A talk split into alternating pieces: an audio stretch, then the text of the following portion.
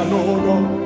We glorify your name, Adonai. You reign, and forever you will be our God, Yahweh. We bow to worship you. Good morning, and thank you for joining us for New Mercies Weekly Starters.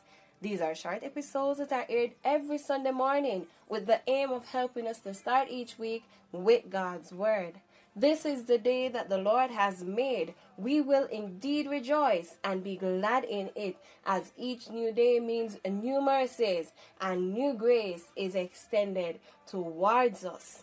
This week, we pause to pay homage to the little things around us that we sometimes don't pay enough attention to. Most of the times, it's not because we don't want to, but because our day-to-day lives have become so busy and we are consumed with so many things that we simply need to get done, and sometimes we overlook them. The opening song says, God of Wonders. The word wonder as a noun means something strange and surprising, a cause of surprise, astonishment, or admiration. As I listened to this song, a song we learned in primary school came to mind. It says, all things bright and beautiful, all creatures great and small, all things wise and wonderful, the Lord God made them all. all. Each little flower that opens, each little bird that sings. He made their glowing colors, he made their tiny wings, the purple-headed mountains, the river running by, the sunset and the morning that brightens up the sky, the cold wind in the winter, the pleasant summer sun, the ripe fruits in the garden, he made them every one, the tall trees in the greenwood, the meadows where we play, the rushes by the river to gather every day. He gave us eyes to see them, and lips that we may tell how great is God Almighty, who made all things well. In Psalm nineteen, David wrote, "The heavens declare the glory of God.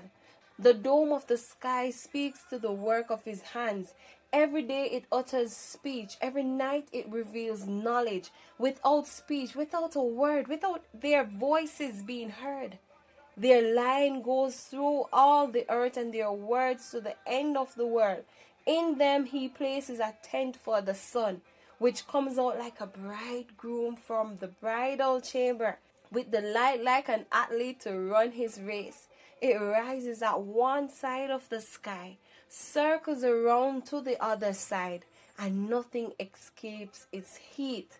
In Psalm twenty-four, David again declared, "The earth is the Lord's, with all that is in it, the world and those who live therein.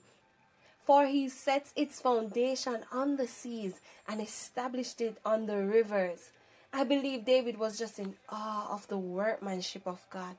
There are so many natural wonders on planet Earth that baffles the mind of man, and they try to find every possible way to discredit God. But as Job said in Job twelve, verse seven to nine, "But ask the beasts, and they will teach you, the birds of the heavens, and they will tell you, or the bushes of the earth, and they will teach you, and the fish of the sea will declare to you. Who among all these does not know that the hand of the Lord has done this?" One of such wonders is the perfect or precise distance of our planet from the sun, that it benefits from its heat. A little closer, and all the water on earth would evaporate, as on Venus. Only a bit further, and everything would freeze like it does on Mars.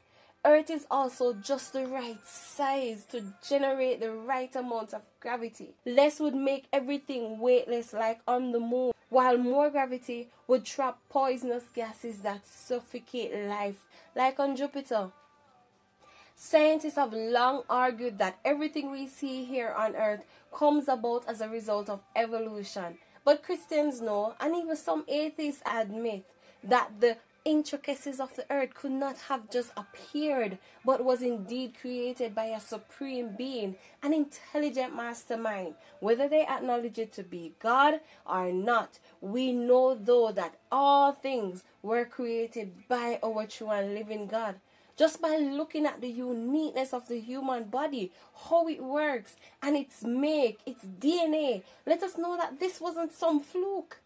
Each individual has a D N A that is uniquely theirs. While we may share ninety-nine percent of the total makeup, there is that one percent that separates us from being like anyone else.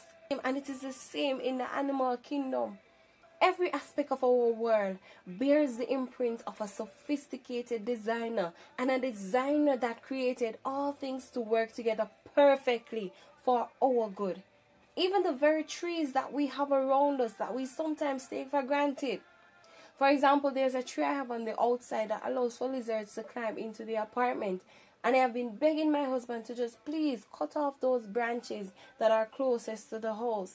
But it wasn't until yesterday that I realized that this tree was filled with fruit. And not just any part of the tree, but most of the part that was hanging over to our house. So not only will it be taking the carbon dioxide that I exhale and releasing the oxygen that I need to inhale, but in a few weeks, it will be producing something edible. So hear what? As we go throughout this week, let us pause to really take in our surroundings. And while we're doing it, let us give God thanks for His wonderful creation, because indeed, He made all things well.